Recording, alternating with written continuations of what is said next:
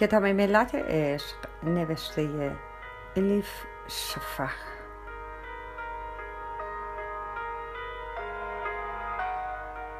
ترجمه ارسلان فسیح.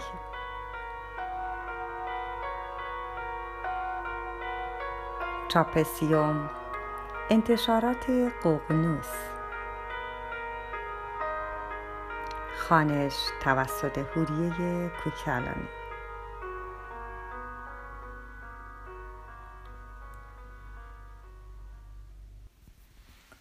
شمس. قونیه هشت محرم 643 این همه ترس و وهم و من.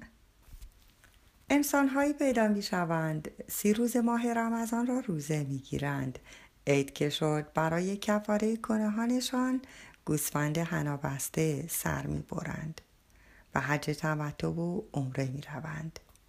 روزی پنج بار سر به سجده می گذارند. اما در دلشان نه جایی برای محبت است نه جایی برای مرحمت. مرد حسابی پس برای چه این همه زحمت می‌کشی؟ مگر بدون دوست داشتن و دوست داشته شدن می شود ایمان آورد؟ اگر عشق نباشد عبادت هم کلمه خشک و خالی می شود عبارت از پنج حرف کنار هم نشسته. پوسته بی مغز انسان باید با عشق و در عشق ایمان بیاورد. باید در رکایش عشق به خدا و انسانها را حس کند. گمان می کنند آفریدگار جایی آن بالا در آسمان هاست. بعضی ها هم در مکه و مدینه به دنبال او می گردند یا در مسجد محلشان. مگر خدا در یک مکان می گنجد چه قفلتی او تنها در یک جاست در دل عاشقان. از این رو چنین گفته است نه آسمان می‌تواند در بر بگیرد مرا نه زمین فقط و فقط در قلب بندگان مؤمنم می گنجم این ابله را ببین می‌خواهد با خدا معامله کند. یعنی تو الان هر گونه خباست را در ذهنت بپروران. پشت سر این و آن غیبت بکن. به ناموس مردم چشم داشته باش. حق را ناحق بکن. به محض خارج شدن از مسجد نمازی را که خانده ای فراموش بکن. بعد هم خیال کن با دو تا گوسفند قربانی کردن و چهار تا دعا از بر خواندن همه چیز درست می شود. اگر پاک کردن قلبت را نمیدانی بیهوده وضو نگیر. آفریدگار من. تاجر نیست که با امثال تو تجارت بکند. آفریدگار من بقال نیست که گوشه ای از دفترش ستون گناه داشته باشد و گوشه دیگر ستون ثواب. بعد هم این دوتا را از هم کم کند و حسابت را در بیاورد. نه در یک دستش ترازویی است برای کشیدن نه در دست دیگرش قلمی برای نوشتن. پروردگار من از این حسابهای پست منزه است. او زیبایی پرشکوه نوری بی پایان مرحمت و رحمتی بیکران است. از چه رو بوت یا الهه بپرستم؟ پروردگار من همیشه زنده است. اسمش حی. از چه رو میان تعییدها و منها و زنها و حسابها بمانم؟ پروردگارم بسیار دوست دارنده است اسمش ودود. چطور می‌توانم پشت سر دیگر انسانها بدگویی کنم؟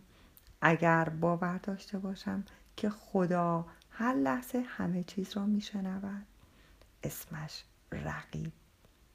تا انگامی که پاهایم توان داشته باشد نفسم براید و فرو برود و قلبم بتود برای ستایش او. ترانه می سرایم و پای می کوبم دایره می شوم و چرخ می زنم مادامی که از روحش در من دمیده است من هم در هر نفسم او را یاد می کنم نفس خود را خورد می کنم تا انگامی که ذره در بینهایت حبه در عشق و گردی در امارت معظمی شوم که او برساخته. با شور و اشتیاق و ثبات قدم به طرف او خواهم رفت.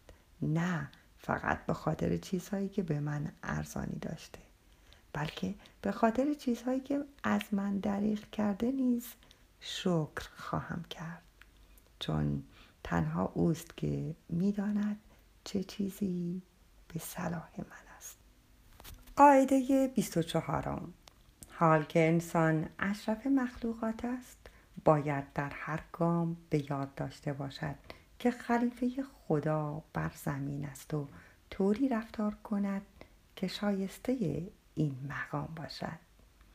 انسان اگر فقیر شود به زندان افتد آماج افترا شود حتی به اسارت رود باز هم باز هم باید مانند خلیفه سرفراز چشم و دل سیر و با قلبی مطمئن رفتار کند.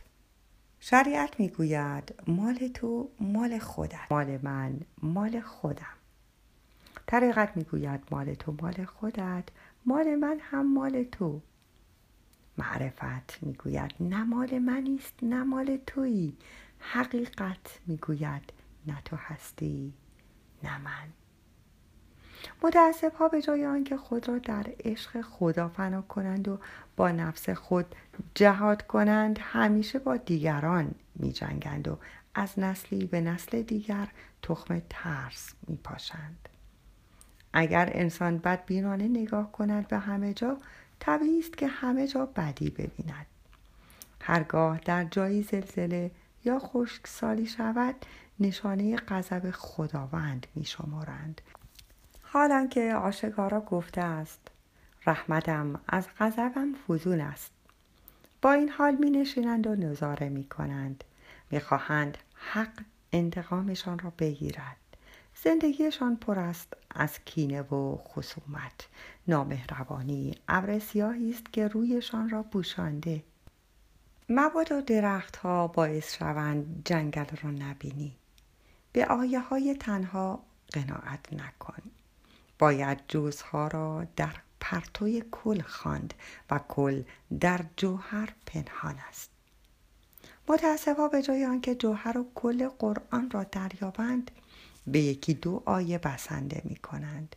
به دستورهایی اولویت می دهند که گمان می کنند با ذهنهای ستیز جویشان سازگار است.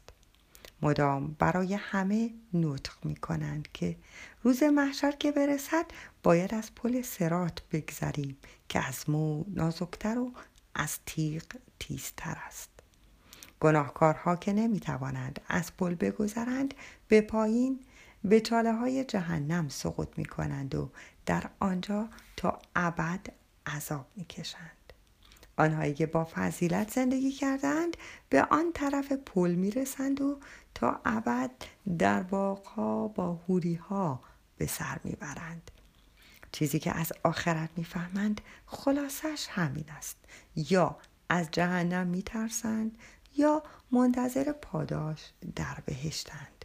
حالا که است عشق خداست. این را فراموش می کنند قاعده 25 فقط در آینده دنبال بهشت و جهنم نگرد. هرگاه بدوانیم یکی را بدون چشم داشت و حساب و کتاب و معامله دوست داشته باشیم در اصل در بهشتیم. هرگاه با یکی منازعه کنیم و به نفرت و حسد و کین آلوده شویم با سر به جهنم افتاده ایم. مگر ممکن است جهنمی بدتر از عذاب مردی باشد که گناهی بسیار بزرگ مرتکب شده و وجدانش مثل موشی گرسنه مغزش را می جود. از آن مرد بپرس تا برایت بگوید جهنم چیست. یا مگر ممکن است بهشتی بالاتر از استقنای مردی باشد که خیرش به انسانها می رسد به جای شکستن قلب ها در تسکین قلب ها می کوشد توانسته حلقه ای از زنجیر محبت باشد و با نوک انگشتانش رازهای کائنات را لمس می کند از آن مرد بپرس تا برایت بگوید بهشت چیست. چرا انقدر به بعد از مرگ میاندیشی؟ تنها زمانی که می‌توانی به درستی وجود یا عدم وجود عشق را در زندگیمان درک کنی همکنون است. راهنمای عاشقان نه ترس از جهنم است و نه اشتیاق پاداش بهشت. آنها در دریای بیکران لدون شناورند. طایفه صوفیان عاشق خدایند. این عشق بی واسطه است. بی پیچ و خم بی چشم داشت. آه من العشق. قبل از عشق بعد از عشق. عشق قدیمی ترین و پابرجاترین سنت روی زمین است. عاشق رانده می شود اما نمی راند عاشق آزار می بیند اما آزارش به مورچه هم نمی رسد عاشق که شدی می فهمی دلت به کیسه مخملی تبدیل می شود درونش گلوله ابریشمی. با این دل نازک نمی توانی کسی را برنجانی به صف اشاق می پیوندی نترس. در عشق که فنا شوی تعاریف ظاهری و مقوله های ذهنی دود می شود و می رود به هوا. از آن نقطه به بعد چیزی به نام من نمی ماند تمام منیت می شود سفری بزرگ. آنجا نه شریعت می ماند نه طریقت نه معرفت.